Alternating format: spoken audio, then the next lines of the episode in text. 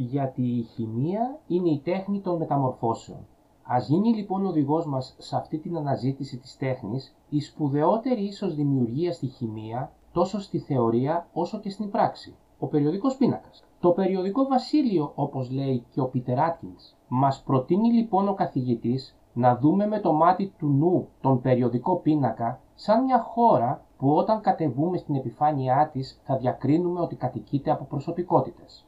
Τα χημικά στοιχεία. Πετώντας πάνω από το βασίλειο αυτό θα ατενίζουμε τους κυματοειδείς λόφους, τις οροσυρές του, τις χαράδρες και τα λιβάδια του, αλλά και τρυπώνοντας κάτω από την επιφάνειά του θα ανακαλύψουμε ότι υπάρχει μια κρυμμένη δομή, ένας μηχανισμός που ελέγχει το βασίλειο αυτό. Ας ξεκινήσουμε λοιπόν την περιήγηση σε αυτή τη χώρα. Οι προσωπικότητες του περιοδικού πίνακα, τα χημικά στοιχεία δηλαδή, είναι μέχρι τώρα 118. Τα 90 περίπου από αυτά είναι φυσικά και τα υπόλοιπα είναι τεχνητά. Ο άνθρωπος συνεχίζει να προσπαθεί να φτιάχνει στο εργαστήριο και άλλα χημικά στοιχεία.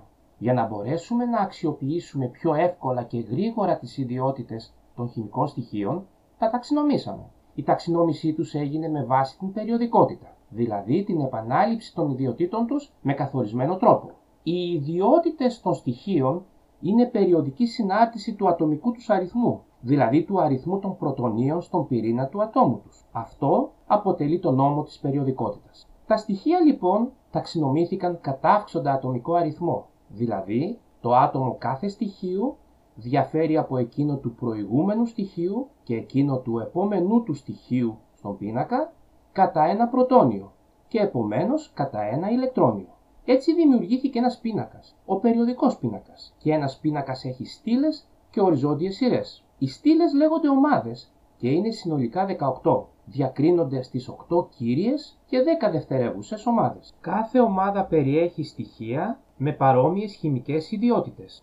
Η πρώτη ομάδα, πρώτη κύρια ομάδα, περιλαμβάνει τα αλκάλια. Το άτομο κάθε αλκαλίου έχει ένα ηλεκτρόνιο στην εξωτερική του στιβάδα. Ένα ηλεκτρόνιο σθένους. Στη στήλη αυτή του περιοδικού πίνακα πολλές φορές τοποθετείται και το υδρογόνο. Το υδρογόνο, αν και έχει ένα ηλεκτρόνιο σθένους, δεν έχει παρόμοιες χημικές ιδιότητες με τα αλκάλια. Η δεύτερη ομάδα, δεύτερη κύρια ομάδα, περιέχει τα στοιχεία των αλκαλικών γεών. Το άτομο κάθε αλκαλικής γέας έχει δύο ηλεκτρόνια σθένους. Από την τρίτη ομάδα ως τη δωδέκατη ομάδα δηλαδή οι δευτερεύουσες ομάδες περιλαμβάνουν τα στοιχεία μεταπτώσεως. Η 13η ομάδα, τρίτη κύρια ομάδα, περιέχει τα στοιχεία των γεών. Το άτομο κάθε γέας έχει τρία ηλεκτρόνια στένους. Η 17η ομάδα, 7η κύρια ομάδα, περιέχει τα αλογόνα. Το άτομο κάθε αλογόνου έχει 7 ηλεκτρόνια στένους. Και τέλος, η 18η ομάδα, 8η κύρια ομάδα, περιέχει τα ευγενή αέρια. Το άτομο κάθε ευγενούς αερίου έχει 8 ηλεκτρόνια στένους. Εξαίρεση αποτελεί το πρώτο ευγενές αέριο, το ήλιο, που το άτομό του έχει 2 ηλεκτρόνια στένους. Οι οριζόντιες σειρές, στις οποίες τα στοιχεία είναι ταξινομημένα κατά αύξοντα ατομικό αριθμό, λέγονται περίοδοι του περιοδικού πίνακα και είναι μέχρι σήμερα 7. Η πρώτη περίοδος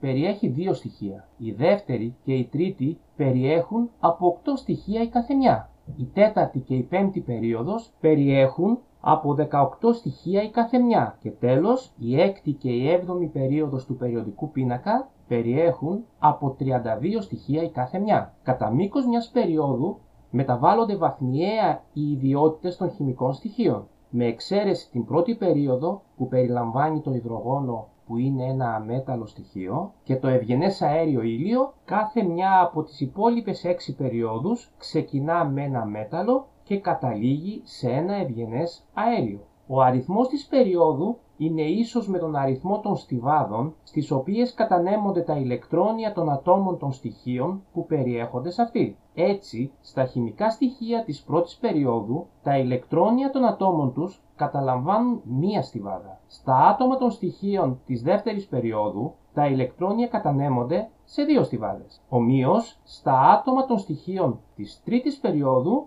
τα ηλεκτρόνια κατανέμονται σε τρεις στιβάδες και ούτω καθεξής. Τα στοιχεία διακρίνονται σε μέταλλα, αμέταλλα και μεταλλοειδή. Αμέταλλα χαρακτηρίζονται εκείνα τα χημικά στοιχεία που έχουν την τάση να προσλαμβάνουν ηλεκτρόνια και να μετατρέπονται σε αρνητικά ιόντα, ανιόντα. Είναι δηλαδή ηλεκτραρνητικά στοιχεία, ενώ μέταλλα χαρακτηρίζονται τα χημικά στοιχεία που έχουν την τάση να αποβάλουν ηλεκτρόνια και να μετατρέπονται σε θετικά ιόντα, κατιόντα. Είναι δηλαδή ηλεκτροθετικά στοιχεία. Στον περιοδικό πίνακα τα μέταλλα καταλαμβάνουν την επάνω δεξιά περιοχή, ενώ τα μέταλλα, που είναι πολύ περισσότερα, καταλαμβάνουν τον υπόλοιπο πίνακα. Μία τεθλασμένη γραμμή χωρίζει τα αμέταλλα από τα μέταλλα. Τα στοιχεία που βρίσκονται κοντά σε αυτή τη γραμμή χαρακτηρίζονται μεταλλοειδή και εμφανίζουν τόσο ιδιότητες μετάλλων όσο και αμετάλλων. Κάτω από το κύριο σώμα του περιοδικού πίνακα υπάρχει η νότια νήσος του περιοδικού βασιλείου όπως λέει και ο Άτκινς στο έργο του, που αποτελείται από δύο σειρές στοιχείων. Η πρώτη σειρά, που είναι μέρος της έκτης περίοδου, περιέχει τις λανθανίδες και η δεύτερη σειρά, που είναι μέρος της έβδομης περίοδου, περιέχει τις ακτινίδες. Ο περιοδικός πίνακας μας βοηθά να ανακαλύπτουμε νέα στοιχεία και να μελετάμε τις φυσικές και χημικές ιδιότητες, καθώς επίσης και τις μεθόδους παρασκευής τους. Επίσης, μας δίνει τη δυνατότητα πρόβλεψης της χημικής συμπεριφοράς ενός στοιχείου.